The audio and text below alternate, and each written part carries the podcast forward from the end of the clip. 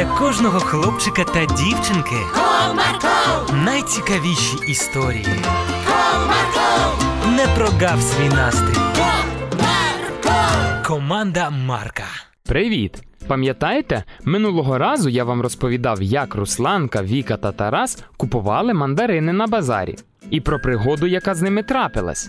А сьогодні я розповім вам про те, що відбулося далі. Цікаво, що ж це було? Тоді будьте уважними. Комарков! Комарков!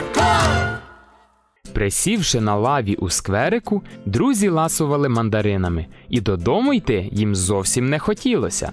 Як же добре, що ми купили мандарини. Вони такі смачні. Так, соковиті і солодкі. Хоча мама мені казала, що ще не сезон мандаринів. У нас ніколи не сезон, бо вони у нашій місцевості не ростуть. Не сміши, ми це і так знаємо. Невдовзі повз друзів, шалено гавкаючи, пробіг великий чорний пес.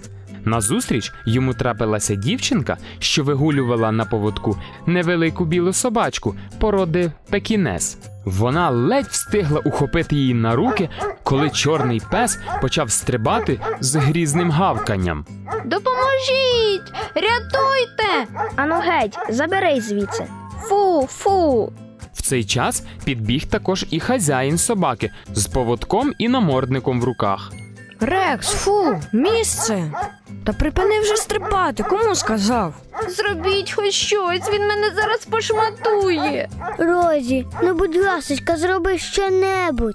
Ми без тебе не впораємося. Подумала Русланка, благаючим поглядом дивлячись на свій рюкзак, у якому лежала Розі. В цю мить черепашка замиготіла червоним кольором, і чорний пес припав на всі чотири лапи і поповз до свого хазяїна. Ви цілі? Він вас не вкусив? Дякувати Богові, що не вкусив, але у нього точно був намір погризти мого пухнастого друга. Рексик, що з тобою? Що ви з ним зробили? Нічого, ми просто намагалися врятуватись. Що мені тепер з тобою робити? Вони тобі всі лапи пошкодили. Та я ще раз повторюю, ми нічого з твоїм Рексиком не робили. Він сам. Але ми точно знаємо, що потрібно зробити, щоб з ним було все в порядку. Ага, навигадуєте тут всякого. Не вірю я вам. Твоє право. Якщо хочеш, щоб твій пес і надалі плазував, то можеш і не вірити. А, я все зрозумів. То це ви спеціально все придумали. Спочатку калічите собаку, а потім кажете, як поставити її на лапи. Може, вам ще й гроші дати, шахраї? В їх розмову втрутилася дівчинка, яку щойно врятували. А от і неправда. Я взагалі їх вперше в житті бачу. І якби вони вчасно не підбігли, навіть і уявити собі боюсь, що могло б трапитись з моїм пухнастиком. Ага, а як мені дізнатися, що ти з ними не заодно? Я скажу тобі так, нічого гіршого вже з твоїм Рексиком не станеться від того, що ти їх послухаєш. Ну гаразд, кажіть. Одягни йому намордника і нашийника, як годиться. І що?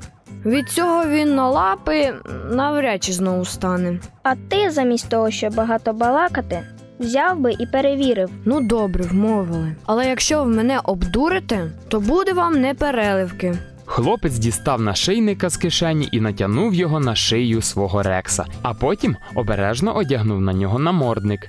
Рекс вмить звівся на лапи і почав радісно стрибати навколо свого господаря. Бачиш, а ти не вірив. Все спрацювало. Так, ти права. І від цього часу не порушуй правила вигулу собак у громадських місцях, бо це може нашкодити як оточуючим, так і тобі. Обіцяю. Головне, що Розі справилась зі своїм завданням вчасно. І мовчки. А той хлопець, я впевнена, добре засвоїв правила вигулу собак. Точно.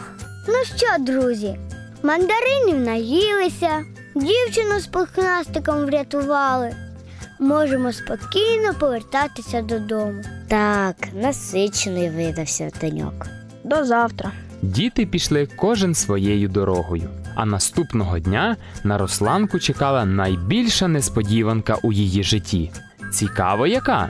Тоді не пропустіть нашу наступну передачу. До зустрічі!